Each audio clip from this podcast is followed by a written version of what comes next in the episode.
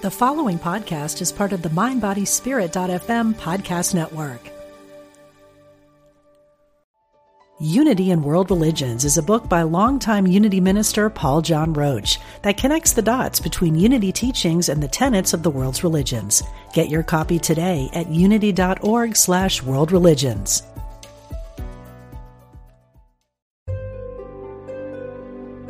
Discover the power within. Unity Online Radio. The voice of an awakening world. It's time for a different take on spirituality for the modern world. Welcome to Big Universe with Jim Lefter. Hello and welcome to Big Universe on Unity Online Radio. I'm Jim Lefter. I'll be your host for today. I'm a spiritual journeyman and media consultant. I run a website with online courses called YouThriveHere.com, and I'm at the Center for Spiritual Living Greater Baltimore at cslgreaterbaltimore.org. Joining me today is my amazing co-host, spiritual rebel Sarah Bowen. Sarah's the author of Spiritual Rebel, a positively addictive guide to finding deeper perspective and higher purpose. Hi, Sarah. How are you today? I am excellent, Jim. I understand that you are somewhere special in this recording. Where are you? I am. I'm at Unity Village for the first time. You are at, in the homeland. I am. I, I when I arrived, I said I found the mothership. You did. You did. I did. I did. I pulled in late last night, and I could see the tower that this show and the Unity uh, radio shows broadcast from with a big bright red light on top of it, which was exciting. And then I looked off to my right and there were like 12 deer. So I felt immediately at home on this 1,200 wooded acres. And I was woken this morning by uh, blue jays and crows. So we're off to a good start. The animals have greeted you at Unity headquarters they have. I just can't wait to get to the bookshop. So I'm trying to push that off for a while because I just know I'm going to need another suitcase. That's definitely true. They have a great uh, bookshop there, a little coffee shop too. It's really cool. You know, it's it's nice to um, to find finally be here. It's it's been a while, and I've been reading Unity teachings for a long time, and and know a lot of unity ministers and work with them and i'm here for a conference actually that we're doing on spirituality and veganism and it's just really nice to feel it. It has a beautiful feel here. It feels very peaceful.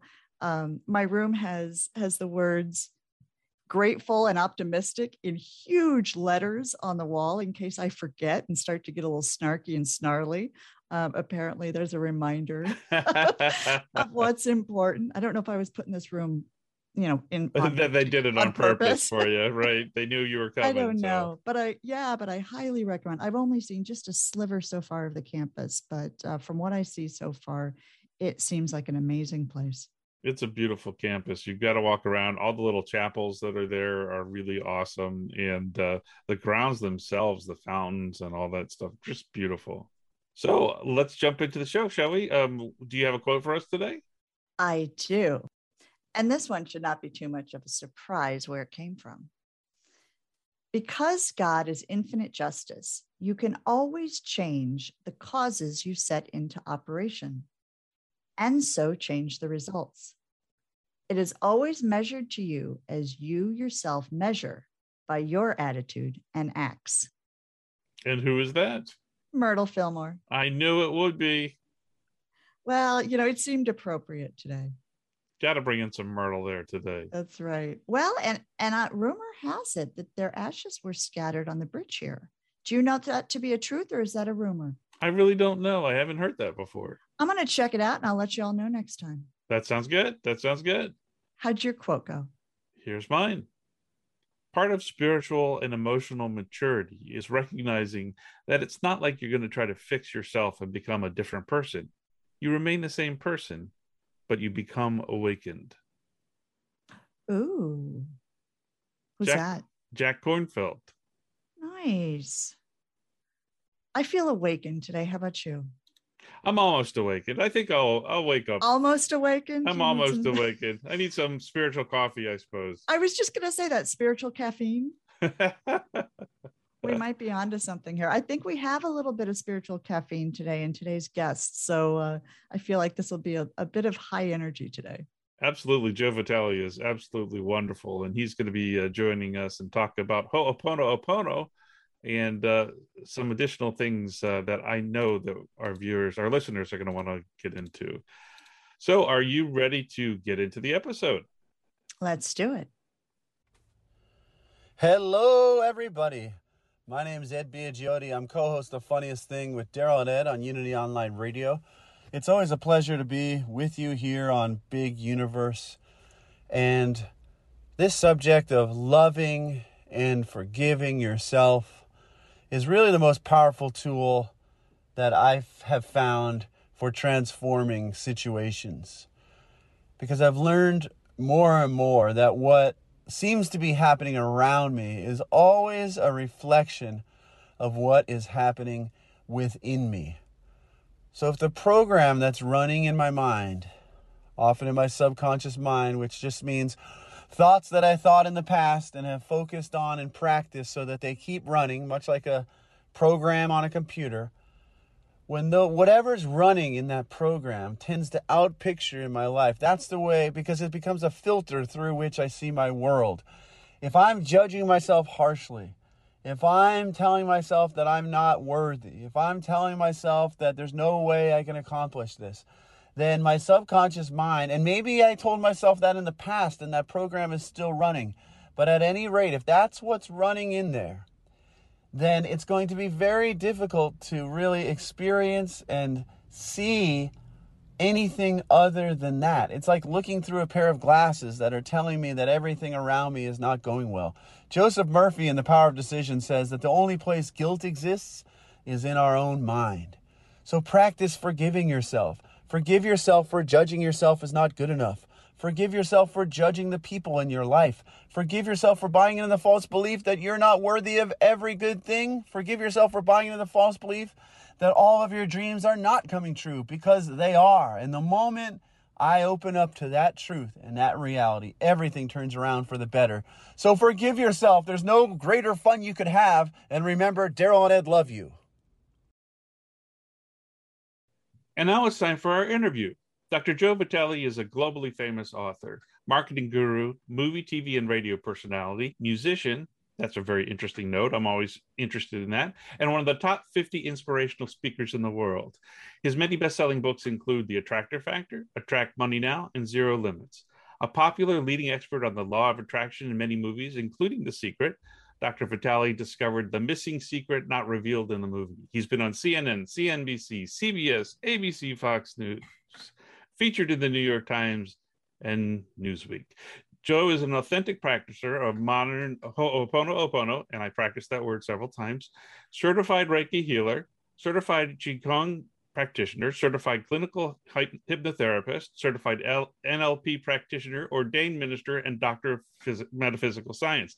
I think you need to add more titles and expertise to your list there. And acronyms, Jim. and acronyms, right. yes.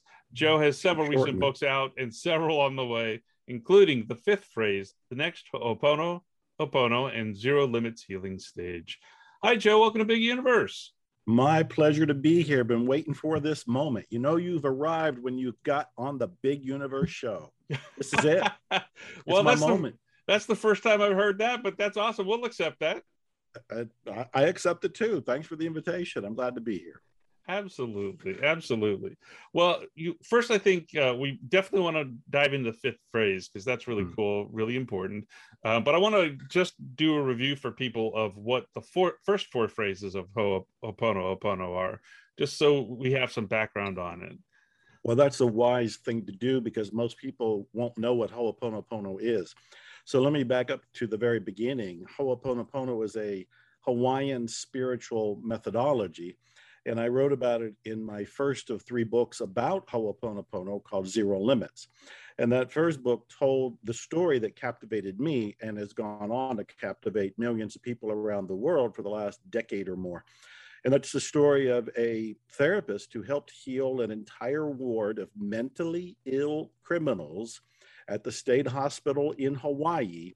And he did it by using this crazy technique called Ho'oponopono So when I heard the story, I investigated it. I found the therapist. I found out what he was doing. And long story short, you're taking full responsibility for your experience. You realize that your experience is based on your perceptions. You know your perceptions are inside of yourself. So you go inside of yourself and you do Ho'oponopono as a kind of way to get back to zero, get back to bliss, get back to neutrality, and remove the perceptions that are what's actually causing and attracting the very problems we've been creating and complaining about. So, to answer your question, the four phrases, as you know, are I love you, I'm sorry, please forgive me, thank you. Very simple.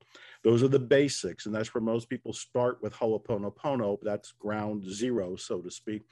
So I love you. I'm sorry. Please forgive me. Thank you. And what we're doing with those phrases is using them as a kind of prayer, as a kind of petition. And inside of ourselves, we know something's bothering us. With the therapist, it was the mentally ill criminals. But we also know that what we were doing in the past, including him, didn't work by trying to change outer reality. So we go within to change inner reality. And we go within and connect to our our higher purpose, the greater something, God, the divine, the cosmos, nature. The great mystery is what Joseph Campbell called it. I call it the great something anymore. And we go to that force and we're basically saying the four phrases as a kind of prayer, as a kind of petition, as a kind of mantra, saying, I don't know where this experience came from, where these beliefs came from, where these perceptions came from, but please remove them and I love you, I'm sorry, please forgive me, thank you, are the open sesame combination lock four simple phrases that we use to get clear of what is actually causing the disturbance in our lives. And so this is something you use with other people to uh, how do you do the prayer? I mean, how do you how do you put it forward? Yeah, no, that's a beautiful question. I'm glad that you're asking it because you never use it with other people ever. That is actually one of the primary mistakes most people make with Ho'oponopono is that they think they're going to go and say them to somebody else or teach them to somebody else. And the way Ho'oponopono works is everything in your life is an inside job. Everything. No exceptions, no get out of jail cards, no sort of loopholes. It is all you. This is all about 100% responsibility. So, whatever you see in the outer world, whether it is the doctor with mentally ill criminals, or it's us complaining about our neighbors, or our employer, or our employees, or the political system, or whoever that we're pointing fingers at and saying it's your fault, we don't do any of that in Ho'oponopono because we realize everything we're complaining about is stemming from our perceptions of reality. And where are our perceptions? Inside you. So all of Ho'oponopono is done inside yourself, never to another person even with the therapist at the mentally uh, the mental hospital for the criminally insane he didn't walk around saying i love you i'm sorry please forgive me thank you to the patients but as he saw the patient's charts and he felt whatever was going on inside of him he said the four phrases to dilute his own inner disturbance Hmm. This is the magic of Ho'oponopono, and this is what needs such great clarity, which is why I'm so grateful for your question. It gives me a chance to pounce on it and explain it a little bit so people understand this is miracle making, but the miracle making isn't on the outside, it's on the inside, and you do it internally with your connection to the great something. You talk about this as a process of cleaning or erasing data and i love that uh, i love that analogy. Talk a little bit about that if you could. It's a big question and the answer basically is we are living in a belief driven universe. Everything that we're experiencing is stemming from our beliefs about reality by far we don't usually think about it we don't usually know it because we take reality to be what it is but reality is based on our perceptions, and our perceptions are our belief system. Our belief system is not so much in the conscious mind. We're not walking around thinking this is what I believe. It's in the subconscious slash unconscious mind. It has a lot to do with our upbringing. We usually download the beliefs of our parents. It has a lot to do with our culture. We download the beliefs of the community that we're in, the culture, the country that we're in. It has a lot to do with the media. We download the beliefs of the media that they're proponing out there. And what's going on is that we're downloading all this without any awareness, without any consciousness, because we're kids, we're growing up and we're being programmed to survive. And those programs usually help us survive, but they don't help us thrive and prosper. We're not taught to do that. So we get to a point in life like right now, and people look around going, Well, I, I survived, I got here, but I'm not necessarily happy, or I'm not necessarily healthy, or I'm not necessarily wealthy, and they have all of these people that can point out and complain about and say it's the president, it's the political system, it's the government, it's the world crisis, it's the pandemic, it is. We can go on forever with agreed upon excuses. Oh boy, can we? Yes. yes, we can. And you could just go on social media and see that happening forever. It's infinite. It'll just keep going because the bickering attracts more bickering. And so all of this is coming from our belief system. And what Ho'oponopono is doing is helping us clear our beliefs. Those limiting beliefs, the negative beliefs, the old paradigms, the mindsets that aren't serving us. Ho'oponopono was designed to help go in and remove what they call data. The data is the programming, the data is the software of your mind. It got you here but if you actually want to thrive and prosper and have love and whatever else that you're looking for in your life, we need to remove the beliefs that prevent it, that prevent it. Once we be- remove the beliefs that prevent it, voila, there it is. It was there all along. We just didn't see it because of our data, our beliefs. So Ho'oponopono is about helping you get clear of those limiting beliefs.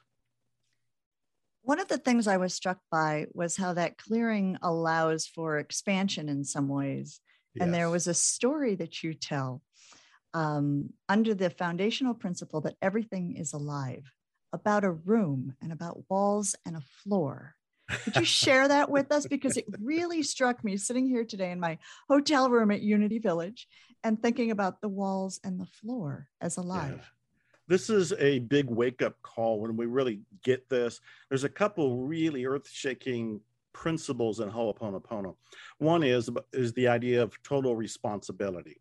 We've all heard about taking responsibility, but when you take it to the quantum level that Ho'oponopono does, it basically says there is nobody else to try to change. It is all you. When you change you, everything else is going to respond to that and it will change. So that's the first great big principle and hurdle for a lot of people to accept is that it's all you. You're 100% responsible. And then the other thing is the, the whole idea that everything is alive. Everything is alive. I know when I was first doing seminars with the therapist, his name is Dr. Hew Len we did three seminars together zero limits one zero limits two zero limits three. We wrote the first book together called zero limits. And in the very first seminar he wanted to go to the room before the event actually took place and before anybody was there and I thought, well, that's cool. As a speaker, I know you get more comfortable if you go to the room first, sure. just to kind of get a sense of the lay of the land. You're not surprised when you walk in. It feels like home.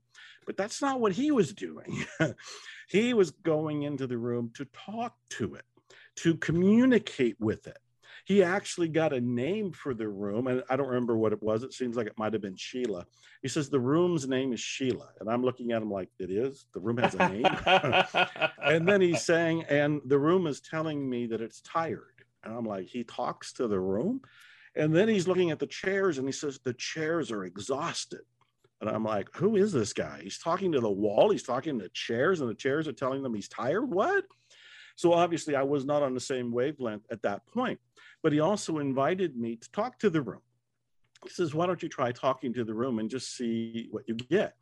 And I remember looking at him like, where do I begin? Right. What Where's do you do when you say someone says that to you? yeah, it's it's this, and he he said there's no wrong answer. He says, just go ahead and tune in and see what you feel. And I remember attempting to do that. I don't know how successful I was in that moment. But since that moment, that moment was 15 years ago. Since that moment, I have come to realize that everything is alive. I'm looking around on my desk and I got glasses and I have my mouse here and I have a bottle of water. And most of us would look at these different things and just think that they're instruments, they're physical properties. I now look at them as spiritual beings in particular forms. Hmm. We are all spiritual beings in human form, the people that are listening and, and, might get to watch this. But for everything I'm looking around, like books, well, books have always been alive to me because I'm, you know, look behind me. I'm a book addict. I love books, writing them and reading them. But your question about that room, it taught me that everything is alive, including the room. And the doctor, Dr. Hew Len, wanted to make peace with the room. He wanted to ask permission of the room to have an event there. And this all paved the way for what became a transcendental kind of an event. Because not only did he want to meet the, the room and talk to the room and have me talk to the room, but he also asked for a list of everybody who was going to attend. And then he took a pencil. I don't have a pencil in front of me, but one of those traditional number two pencils with an eraser on the bottom end. And he tapped every one of those names. Hmm. And in his mind, he was clearing every one of them because even the names on a sheet of paper are alive. Hmm. And he was pre paving the experience of transformation by doing this all before anybody ever got to the room but he, he and I. I love this. There's so much reverence in that. Yes. Yeah. One of the optimistic things that I love about about what you're talking about with Ho- Ho'oponopono is that everything can change. You know, we we you know we everything's alive. If you want to change something, you change you. But the optimism that everything can change is important. At this point, I don't know that we have any limits even when I wrote the book with Dr. Hew Len and we called it Zero Limits, I don't know that I fully integrated the phrase, but I have today. Today, I, I wonder if there are actually any limits whatsoever. And I know that the diehard critic or skeptic or scientist might show up and say, oh, what about this? Or what about this? And for the time being, it might look like there's a limit. But as we keep going through life, we keep seeming to find that everything is a mental construct. It's all a form of a belief. And as we change our beliefs, lo and behold, that outer reality was fluid and plastic and begins to respond and change in some new way. This is why I get so excited about thinking big. And I really admire the entrepreneurs and the billionaires who think about doing what other people might think uh, is impossible that excites me because it's moving in the direction of true zero limit living, where we look at our lives and we go, yeah, this is what's happened in the past. But what if we tried something else? What if we tried something daring, something big, something bold? And we entertain the idea that maybe it could happen. I really feel that we don't have any beliefs. That if if we say we do, it's only because of our belief system. Ho'oponopono helps dilute the belief system so you move in the direction of making the impossible a daily a daily activity. Awesome, awesome, very interesting. Uh, I wanted to ask a question about how this applies, Joe, to injustice, to racial, ethnic, gender, kind of the issues that we're seeing in the world right now. Can you talk about how the inner work it, can the inner work affect those issues as well? That is a priceless question. When Dr. Hew Len and I were first working together, and he flew into Texas, where I live, and we were hanging out and planning the book, and I was just picking his brains and sitting in his energy and wanting to absorb this man who was acting as a kind of a guru for me at the time. I remember I left him alone in his room because he wanted to rest, and I went and did a few things. And when I came back to pick him up, just in the sake of starting a conversation, I said, uh, "What were you doing? You know, when you were back in the room all alone?" he said, "I was watching TV," and I said, "Really?" That kind of surprised me.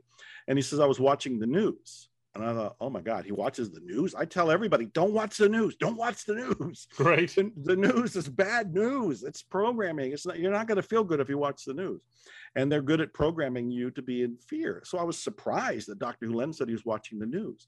And I said, Why were you watching the news? He said, So I could clear on what was happening. Hmm. And it dawned on me that he was using injustice, world situations, crises that the news was finding and reporting to us as opportunities to clear his contribution to them. What is his contribution to him? His beliefs about them. He went on to tell me that, and in our events and so forth, that as he cleans the beliefs in him, he's cleaning them for all humanity. He's cleaning them for the planet. And he repeatedly said the more we do this internal work on whatever we think is on the outside, but we short circuit it on the inside, we stop it there, the more it leaves the global experience. So, to answer your question, what I was taught to do and what Dr. Hew Len was doing, and I imagine he's still doing, he's in full retirement now, he's in his mid 80s, and he's enjoying not traveling and not speaking, and probably especially during a pandemic. But what he was teaching all of us to do is whatever we see on the outside that we're complaining about, whether it is an injustice, whether it is a, just name anything that might have been in the headlines, it's our response to it that supports it continuing. When we dilute our response to it, our reaction to it, our perceptions of it, we start to take down what was actually supporting it. So, this is all inside work.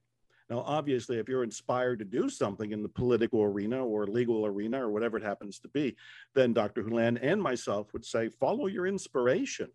That's all part of what you're being called to do. But for most of us, we don't have a hand in that, but we do have a hand in our own creation of reality. And we can change that reality by changing our beliefs. And one way to change our beliefs is with Ho'oponopono. Wonderful. Thank you so much. We'll be right back with Joe Vitale on Big Universe on Unity Online Radio.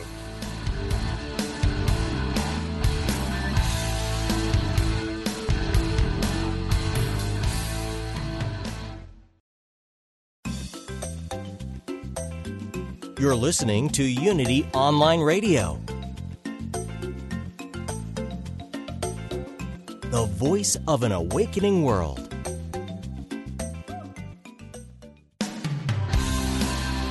Welcome back to a slightly off kilter look at spirituality. This is Big Universe with Jim Lefter. Welcome back to Big Universe on Unity Online Radio. We're talking with Joe Vitale. So, Joe, um, you talk uh, about a very interesting idea that Ho'oponopono comes from e- either memory or inspiration. What do you mean by that? Well, Ho'oponopono doesn't come from that, but we do. In other words, in every moment, we have a choice. We're either coming from memory or we're coming from inspiration. So let me explain that. Memory means we're simply repeating our old patterns. We're doing it unconsciously, we're doing it habitually, we're not really thinking about it. It's a very reactionary way of living. And we do it because it's a shortcut it's a hack, so to speak, to living our lives rather than rethinking how to go about anything. When we are confronted with any sort of moment, any sort of circumstance, any sort of person, we already have a default reaction. So we're coming from memory. It's the memory of what's worked before. Now, in Ho'oponopono, the goal is to come from inspiration. So, in other words, when we are free of memories, and I don't mean memories of happy birthdays and things like that, I'm talking about the memories of our programming. When we're free of our programming, we are at a place where we can be available to inspiration. Inspiration comes from the cosmos. It comes from zero. It comes from the unknown. It comes from God. It comes from Gaia. It comes from the great something. And we can be surprised by inspiration because we've allowed ourselves to receive it. So, in any moment, as we live our lives, we can react and we can just go and do what, whatever it is it's been done before. We can be defensive if we've been defensive in a confrontation. We can have a stock answer when somebody asks, How are you doing today? And it's just robotic. And again, there's nothing life and death wrong with it. But we're not actually living a life that is full of the gusto and the juice and the surprise of allowing inspiration to come in. So, a lot of Ho'oponopono was to help us dilute and delete the data, the programming, the memories, so we can be here now. One of my books is called The Miracle. And I said in The Miracle, there's two kinds of miracles. There's the one where everybody has something suddenly happen and it's unexpected, and we go, oh, that was a miracle. And we all long, long for that kind of an experience. But there's another miracle, and it's a better miracle, and it's the one we're blind to. It's the miracle of right now. The point of power is now. The past is gone. The future isn't here yet. All we really have is this moment. But very few of us are in this moment because we're wondering about the future. What's going to happen a little later? What am I going to do after this show? Or we're thinking about earlier, oh, Joe's not that great, but the earlier interview was great. But we're not here in this moment. What Ho'oponopono was doing is helping us dilute what's keeping us from the miracle of right now. The miracle of now. All right, drum roll. The fifth phrase. What is the fifth phrase? Well, I wrote three books about Ho'oponopono, as I mentioned. I wrote Zero Limits, which came out in 2005 or six. I wrote At Zero, which came out 10 years later. And then most recently, I wrote The Fifth Phrase. The fifth phrase came to me as inspiration. And it ties in beautifully to what I was just talking about, because the more we do the clearing and the cleaning and the, the, the deleting of uh, memories, the more we are in the moment where the miracle is and where we can allow inspiration. I was getting ready to put on an advanced Ho'oponopono weekend. This was at this point several years ago. And I remember the night before, I woke up in the middle of the night and I received what ended up being the fifth phrase. I received it. And what I've been noticing is as long as you keep doing the cleaning and clearing, you keep making yourself available to receive inspiration that you didn't ask for, you didn't see coming, and that could be profound in its impact. And I received the fifth phrase. Now, I, as you know, because you just read the book, I wrote the third book and I spent an entire book explaining the fifth phrase, knowing that if I just say the fifth phrase, people won't necessarily get it but I'm going to make an attempt here. The fifth phrase is I forgives myself. I forgives myself. And I want to take a moment to explain that. But before I do, when I revealed the fifth phrase at that advanced Ho'oponopono weekend, a woman came up afterwards and she said, That fifth phrase is so powerful you really don't need the other four phrases anymore. Hmm. And I hadn't thought about it that way, but the more I thought about I forgives myself, the more I thought that's potentially correct. All you have to do is say that I forgives myself.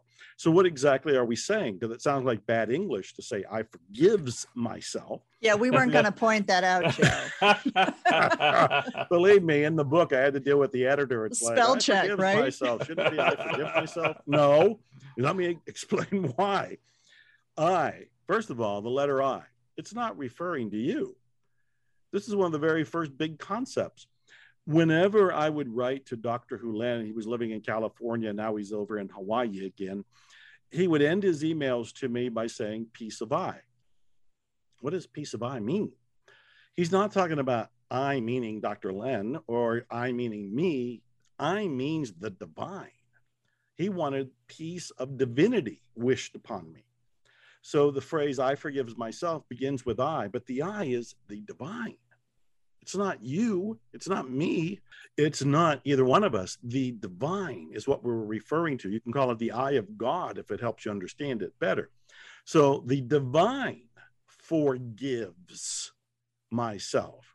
Now, the, the divine forgives is divine basically saying, in the divine's mind, it didn't do anything wrong. You are the one that's not forgiving yourself. So the divine forgives is pretty much an assumption. It's already forgiven you.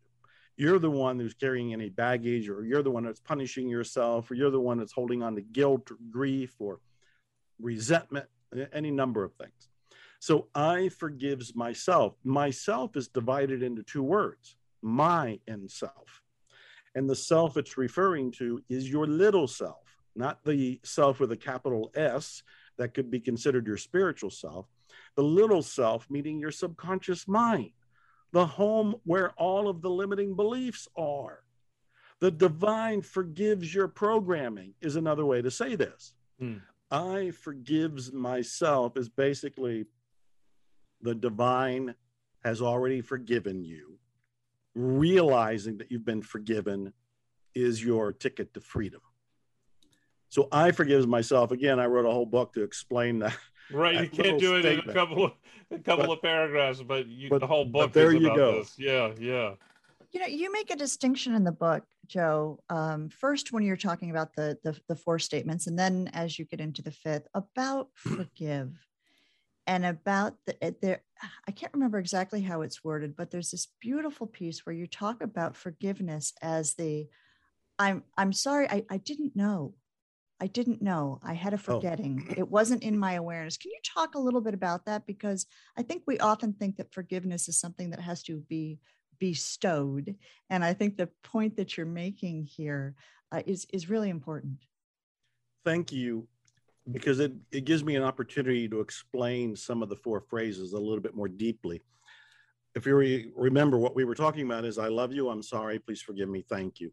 And i've done this long enough and i've had the books out long enough and i've been speaking about this long enough to have heard the objections and the criticisms. Most people don't like saying please forgive me or i'm sorry. They will tell me that. They don't want they don't want to say it. They'll often say i didn't do anything wrong. Why do i have to say i'm sorry or please forgive me? And at first i, I thought wonder why they're so objecting to that and so I found a couple ways to explain it.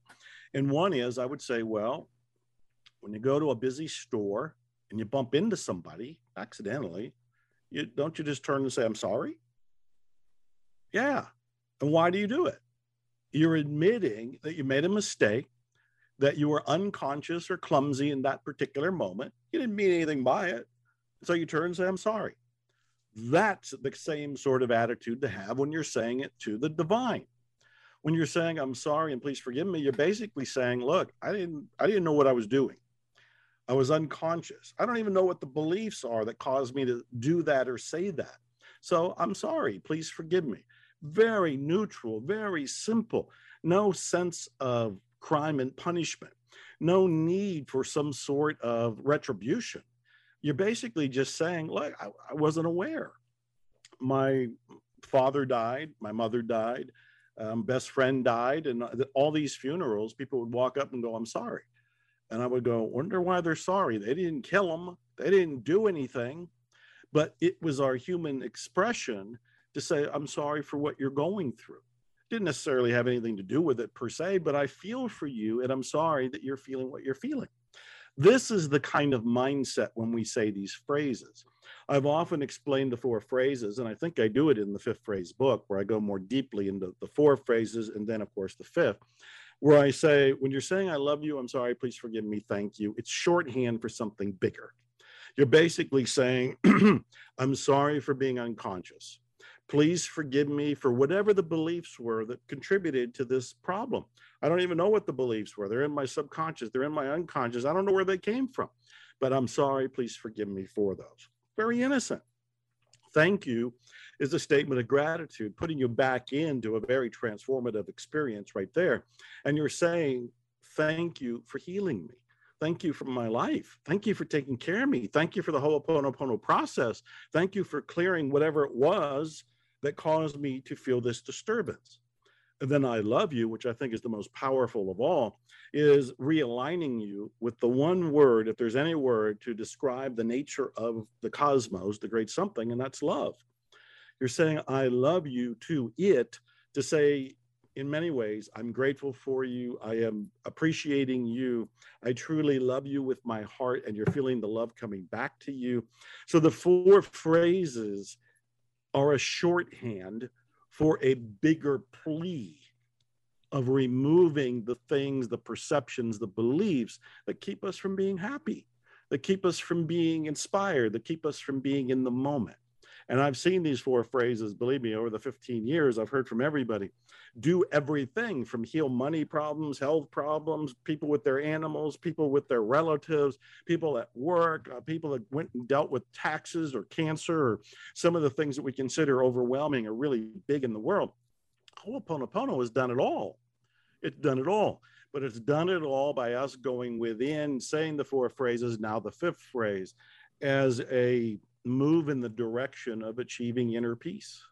So I have kind of an odd question. I love odd questions.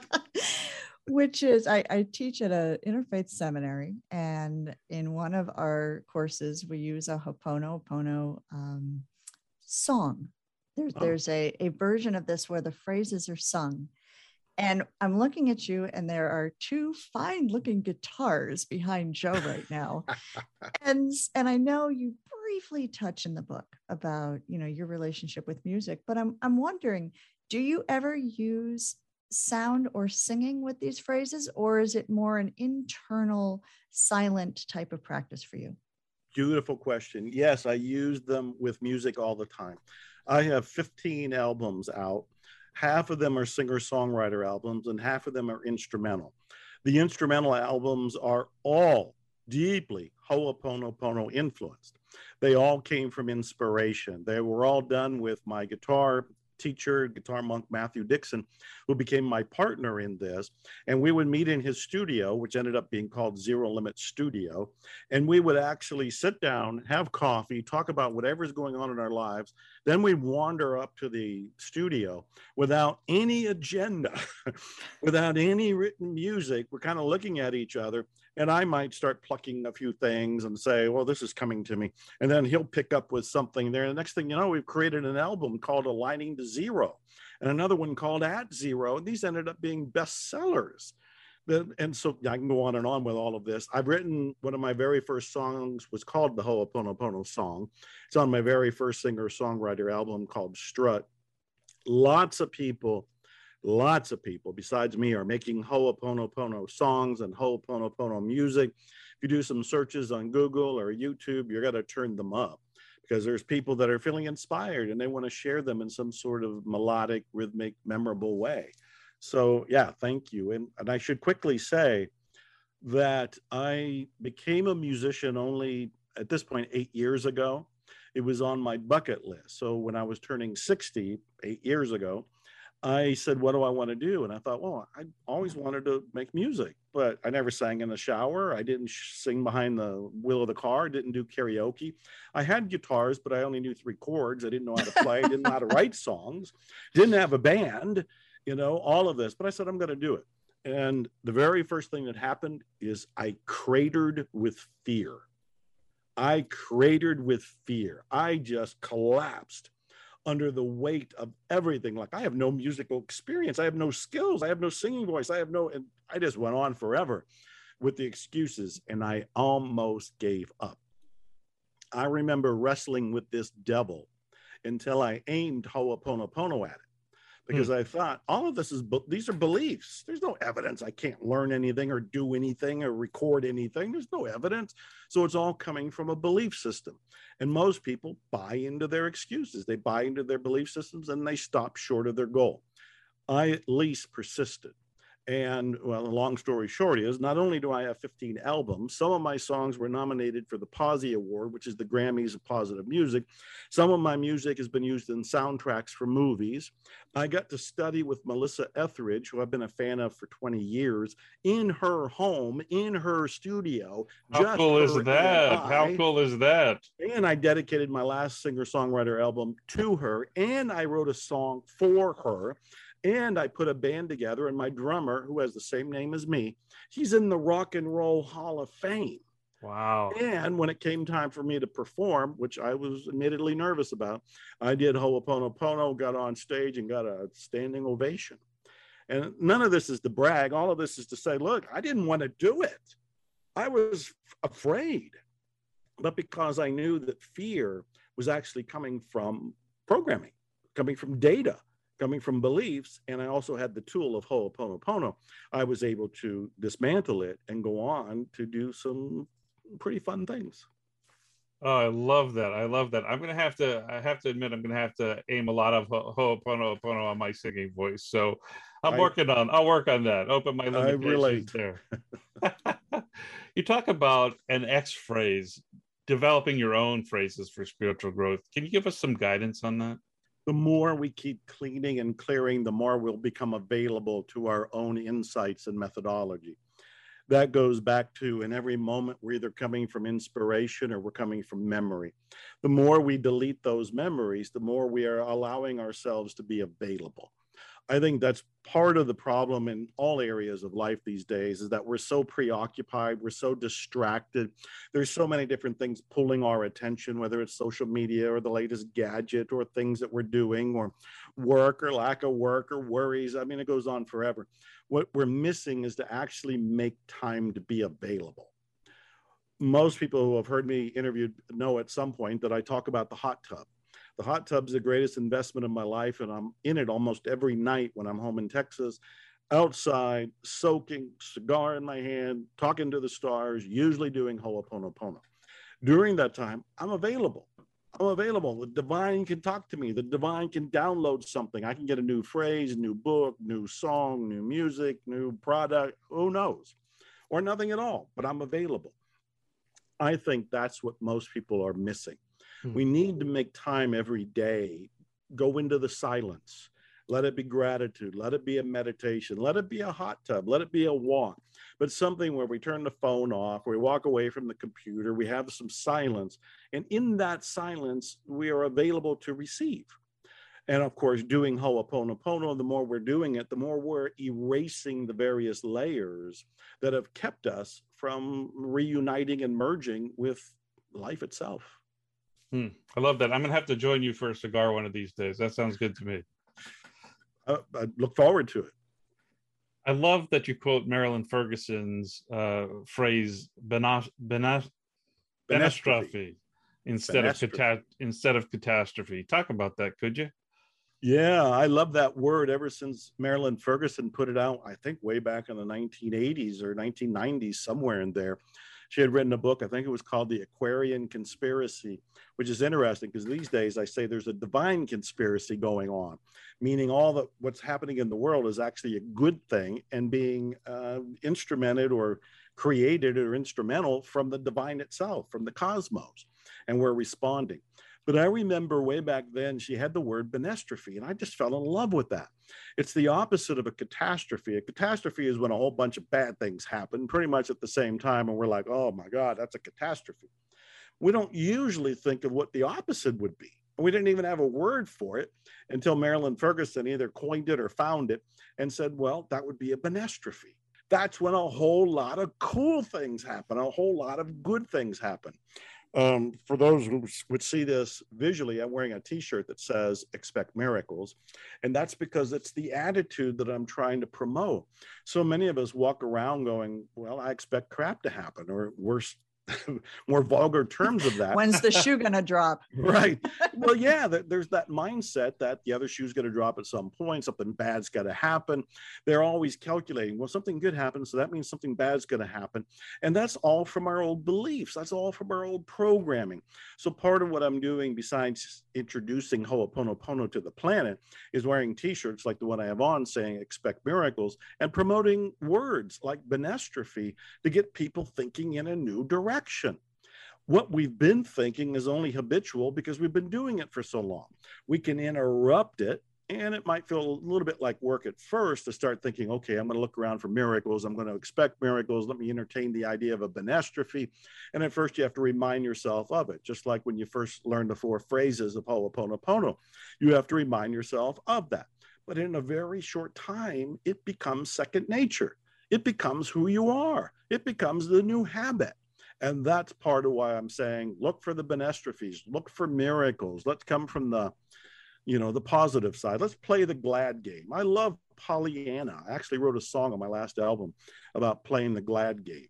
And to remind people, Pollyanna didn't say dismiss the world or what was happening in it. She said, yeah, there's things happening in the world, but look for the good within it. There's good in everything, there's good in everyone. So playing the glad game is looking for the happiness in every moment, including this one. So let me we just have a couple of minutes left and I have to I have to get to the attractive fact the attractive factor just briefly, you know, Okay. and and the the the money thing cuz you're the abundance guy in a lot of ways for people. And what are some steps that people can take for opening up to their abundance? You know, there was a quote from Arnold Patent, who was one of my favorite metaphysical uh, teachers and authors, a very deep thinker. And he said, You don't create abundance, you create limitations. And I'm pausing for that to sink in because the reality is we don't need to create wealth. We don't need to create abundance. We don't need to create prosperity. We need to uncreate our limitations to what already exists. Hmm. So Ho'oponopono is a way to do that. When we look at our lives and we think, well, I don't have enough money, there's lots of reasons why we don't. Almost all of them are belief oriented. We believe money's bad or it's evil or it's corrupt or corrupting, or we think uh, we don't deserve it or we don't deserve good things. We don't deserve it to be easy. All of those are beliefs, and those beliefs can stop us from the experience of having wealth, prosperity, and abundance. But wealth, prosperity, and abundance are already there, they're already waiting for us. I was homeless way back in the late 1970s in Dallas, Texas, and I was in poverty for 10 years. When I looked out into the world, I certainly did not see abundance or prosperity or, or the easy road to success. But yet today, being the same guy, I look out into the world and I'm going, wow, look at all the opportunities. Look at the abundance. Look at the prosperity. Look at the choices. Look at the opportunities. It's overwhelming. Well, what's different? The difference is I removed my blinders. Hmm. And that's what Ho'oponopono, one of the great tools, is to remove the blinders. What are the blinders? They're our own beliefs. I've written several books like The Secret to Attracting Money. Uh, I wrote Attract Money Now. I wrote The, uh, the Awakened Millionaire. I wrote a book called Money Loves Speed. Um, your listeners can have one of these books for free. I wrote Attract Money Now. Go to attractmoneynow.com. It's yours. It's free. Can't read it for you, and I can't implement the seven steps for you, but I'll give you the book. Attractmoneynow.com. Awesome. Well, I'm going to give you a challenge here. In 1 minute that we have left, what's one piece of advice or an exercise that you would suggest for our listeners? Well, the one bit of advice is persistence wins out over everything. Persistence wins out over luck, over talent, over connections, over anything that you can think of. Persistence, meaning go for your passion, go for your dreams, get up every day and move in the direction of the life that you're trying to create. I mentioned homelessness, I mentioned poverty. Throughout all of that, I was writing. I wasn't being published, I wasn't being paid, but I was writing. I was persistent. And today, after all these decades, I've written over 80 books. I have over 15 albums. I have over 200 products. I have a coaching program, mentoring program. Before the pandemic, I was traveling, traveling all over the world. I'm persistent. I think that's one of the great secrets, and it's available to everybody. There you go. Awesome. Awesome. Joe, it's been wonderful having you on Big Universe. Thank you so much for joining us. I love that. It was a great show. Look forward to another round of doing this and a cigar. And Sarah, I don't know what we're going to drink, water or tea or something, but we'll do it. I will delight in watching you two. All right. I like to watch others have joy, so that sounds great. Well, for more- more information about Joe Vitale, go to MrFire.com and check out his books, including The Fifth Phrase. For more information about Sarah Bowen, go to her website at spiritual-rebel.com and pre-order her new book, Sacred Send-Offs, on your online bookstore. I've got premium video courses and help to create them on my website called youthrivehere.com. Thanks, everybody. I'm Jim Lefter. We'll talk with you next time on Big Universe on Unity Online Radio.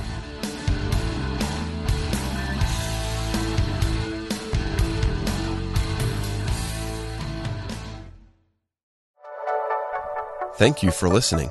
This is Unity Online Radio, the voice of an awakening world.